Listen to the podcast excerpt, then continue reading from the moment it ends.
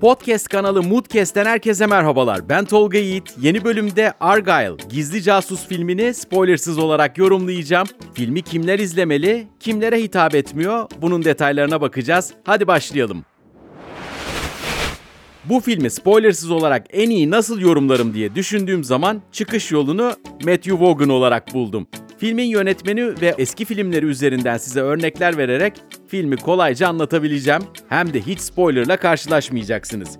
Matthew Vaughan'ın yönetmenlik kariyerinde yer alan ilk filmi Bir Dilim Suçu seyretmedim ama onun dışında hemen sonrasından başlayarak Yıldız Tozu, Göster Gününü, X-Men 1. Sınıf, Kingsman Gizli Servis filmlerini arka arkaya seyrettim. Hepsini çok beğendim.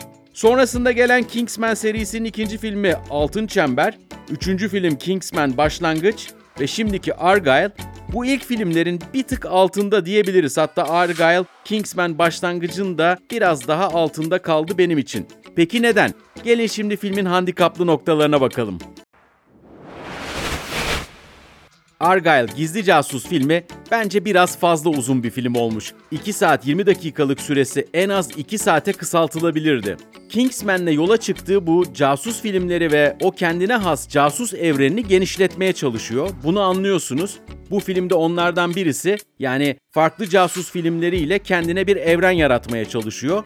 Buraya kadar her şey okey. Ve bu filmle ilgili olarak da muhtemelen aklında çok fazla fikir varmış. Çok fazla sahne. Belki de önceki Kingsman filmlerinde kullanmadığı sahneleri de daha da geliştirerek bu filme eklemiş.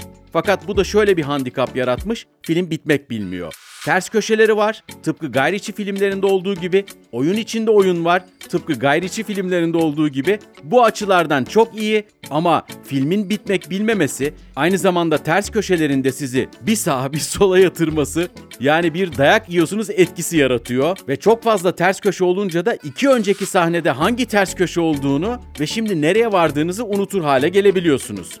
Bu da doğal olarak biraz filmi sıkıcı hale getiriyor. Aslında filmin ilk bir saati gayet iyi. Çok iyi akıyor. İşte ondan sonra olay Rusların matruşka bebeğine dönüyor. Matruşkalarda bilirsiniz bir büyük bebek vardır. Onu açarsınız içinden bir başka bebek çıkar. Onu açarsınız içinden bir başka bebek çıkar. Böyle böyle bebekler çıka çıka devam eder. Bu filmde de ters köşeler sürekli devam ediyor, bitmek bilmiyor. Yani belki de 1 saat 45 dakikada bile kotarılabilecek bir hikaye fazla malzeme koymaktan tatsız bir hale gelmiş aşamada. Peki filmin artıları yok muydu? Beğendiğim tarafları da vardı tabii ki. Şimdi onlara bakalım. Bir kere şunu söylemeliyim, Matthew Vaughan'ın tarzını seviyorum. Keşke bu kadar karmaşa haline getirmeseydi. Filmin ilk bir saati de gayet güzel. Onun dışında müzikleri kesinlikle tavsiye ediyorum. Filmin tema şarkısı haline gelen The Beatles Now and Then de gerçekten son dönem içerisinde çok sevdiğim şarkılardan birisi. Onun varlığı da harikaydı. Filmin bir önemli artısı da filmde çok önemli iki görsel sahnenin olması. Filmin sonlarına doğru karşılaştığımız bu sahnelerden bir tanesi renkli sis bombalarının olduğu sahne. İkincisi ise ham petrolün yere aktığı oda sahnesi. Bu iki sahne bence sinematografik açıdan gayet iyi sahnelerdi. Beyaz perdede çığır açacak sahneler mi? Tabii ki hayır. Ama gerçekten sinema tarihine adını yazdıracak ve akılda kalacak iki sahne olduğunu söylemeliyim.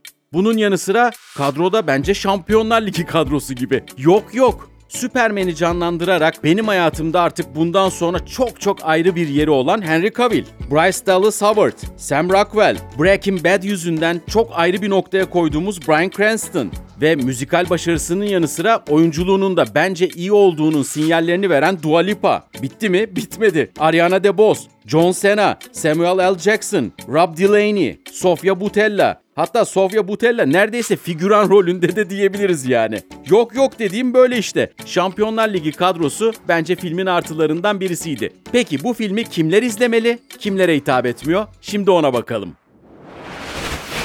Argyle Gizli Casus filmi ilk bir saatiyle çok keyifli. Matthew Vaughan'ı ve onun tarzını seviyorsanız ve aynı zamanda Kingsman'deki tarzını da çok seviyorsanız Tabii ki Şampiyonlar Ligi kadrosunu özellikle de Henry Cavill'i, Dua Lipa'yı ve devamını düşünecek olursak e, helikopter dansı da kaçırılmaz yani. Hmm, helikopter dansını bilmiyor musunuz? Ya fragmanı izleyin ya da filme gidin. Helikopter dansı da artık literatüre girdi diyebiliriz. Harika bir dans. Çok eğleneceksiniz. Bu filmi seyretme listenize alabilirsiniz. Hafta sonu sizin için iyi bir seçim olabilir. Ama tüm bu saydığım sebepler sizi ilgilendirmiyorsa filmin televizyona gelmesini beklemenizde fayda var. Bu arada son hatırlatma. Filmin son sahnesi çok hoşuma gitti. Güzel bir sürpriz vardı. Sonrasında jenerik başlayınca da bir tane after credit sahnesi var. Onu da kaçırmayın. O da çok önemli bir ipucu içeriyor. Yani dediğim gibi Matthew Vaughan bu casus evreni hikayesinden ve Kingsman filmlerinden çıkmayacak gibi gözüküyor. Seyredeceklere şimdiden iyi seyirler diliyorum. Siz de bana görüşlerinizi tolga.mooddigital.com e-mail adresinden yazıp ulaştırın. Yeni bölümde görüşünceye dek hoşçakalın.